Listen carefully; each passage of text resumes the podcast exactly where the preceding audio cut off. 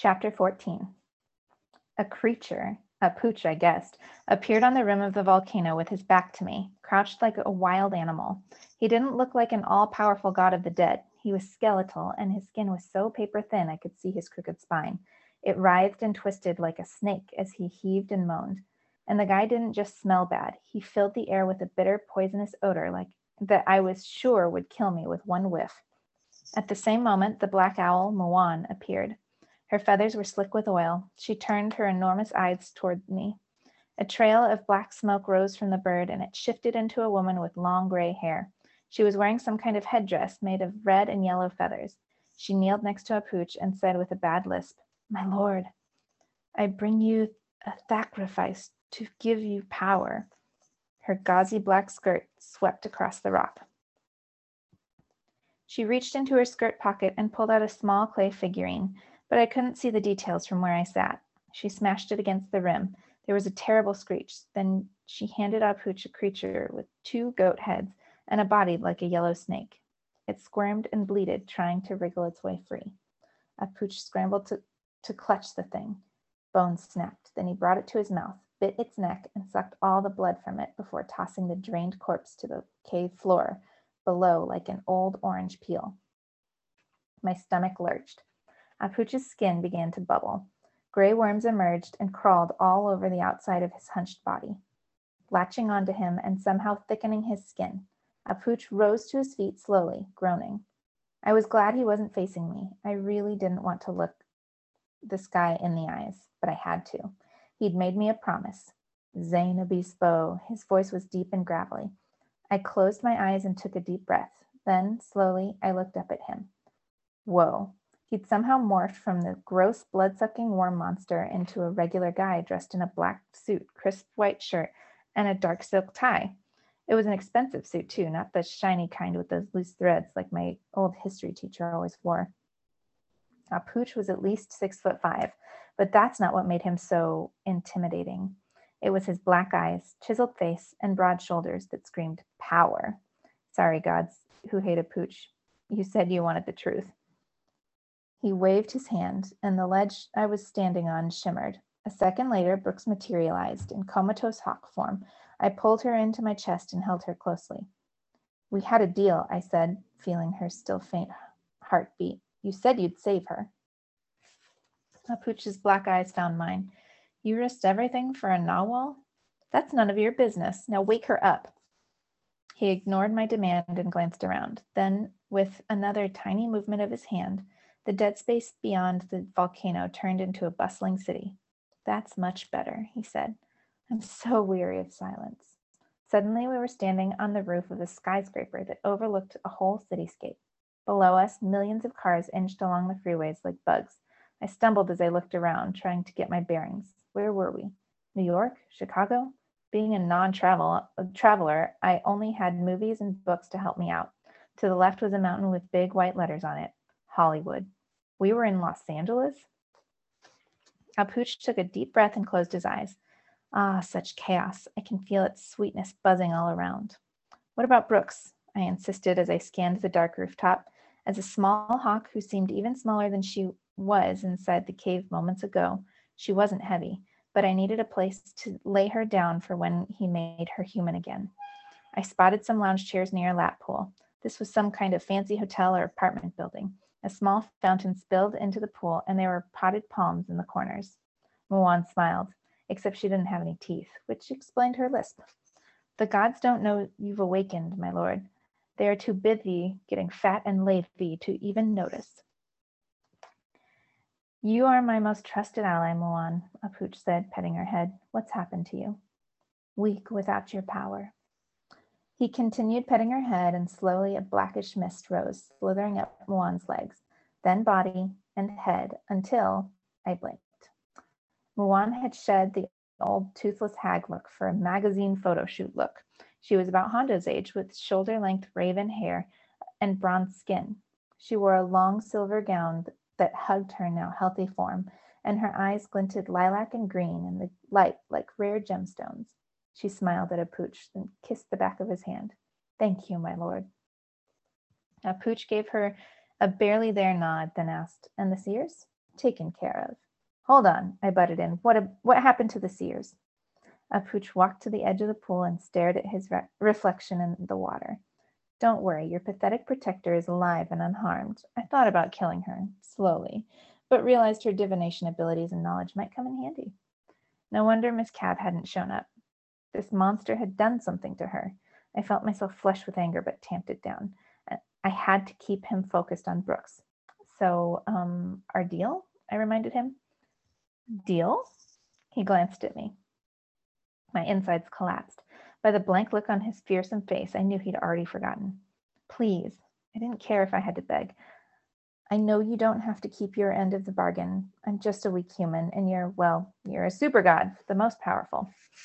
Power, he mumbled, then squatted and ran his fingers across the pool surface. Inky clouds bloomed beneath. I'm curious, he said, keeping his gaze on the darkening liquid. How did a mere boy wake me? His eyes darted across the water like there was some kind of magic in it that had held that held all the answers. He stood to his full height and let out a long breath.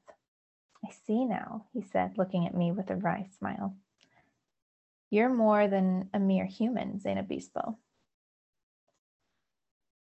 I didn't know if that was a good thing, a good or a bad thing, or if it would affect his keeping his end of the bargain, so I didn't say anything. Better to keep him off balance and guessing. That's what Hondo always said.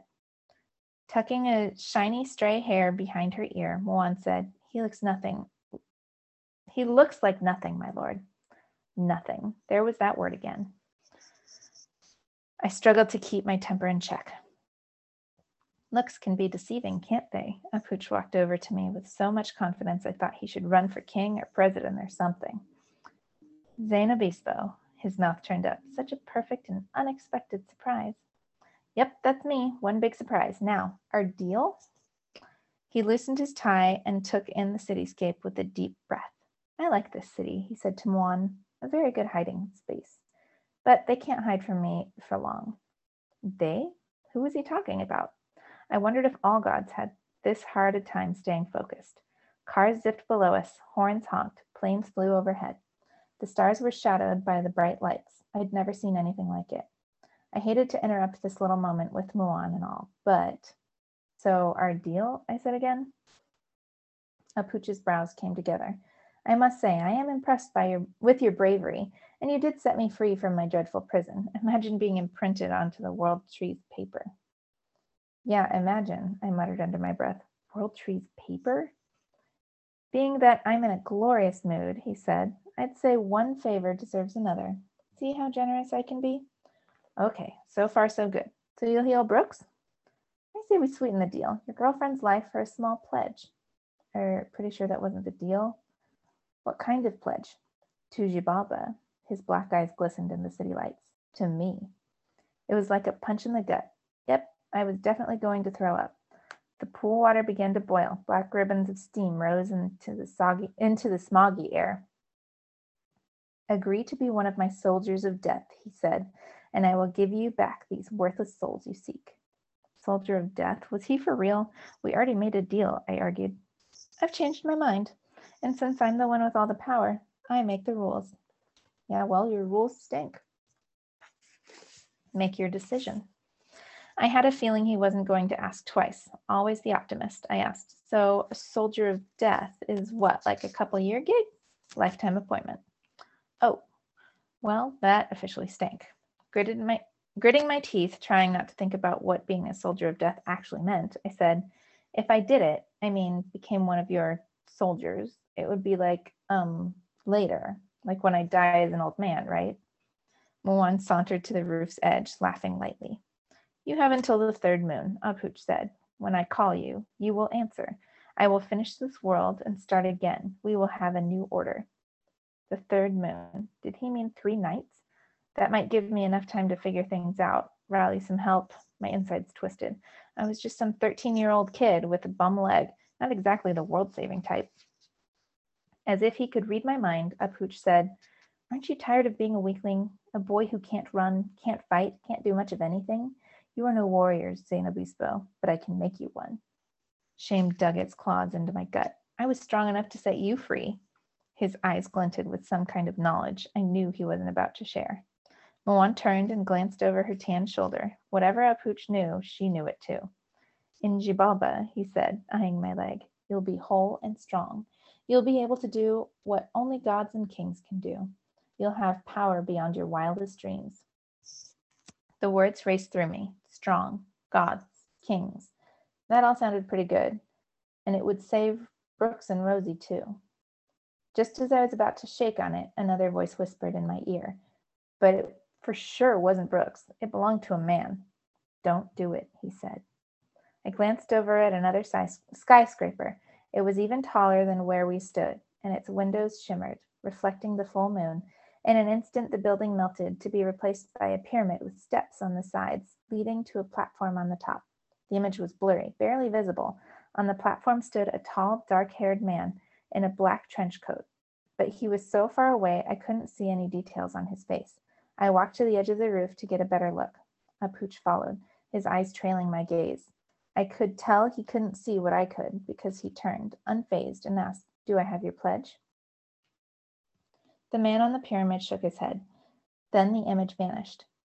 Who was that? I wondered briefly, but I had more pressing things on my mind. I swallowed the lump in my throat and looked Apooch in the eyes. It was loco to make a deal with the god of death and darkness, but what choice did I have? You promise you'll save them, Brooks and Rosie? Brooks and Rosie? Spears of lightning stabbed the sky. He nodded. Okay. Apooch adjusted his shirt cuffs. It's not that simple, my friend. You must say the words to bind yourself to me. A w- sudden wind raced across the roof, so fast and violent it caused the pool water to splash over the sides. I, Zane Obispo, Apooch shouted. I, Zane Obispo. The sky split open and rain poured down on us. Finish it, Apooch commanded. Wiping the rain out of my eyes, I hollered over the storm. I pledge myself to Apooch and Xibalba as a soldier of death. Apooch tilted his head back and opened his arms wide. It is done, old friend, and now he's mine. Then he smiled, lifting me by my collar and dangled me over the side of the building. Hey, I squirmed and kicked. We had a deal. Of course, he said. Then he let go.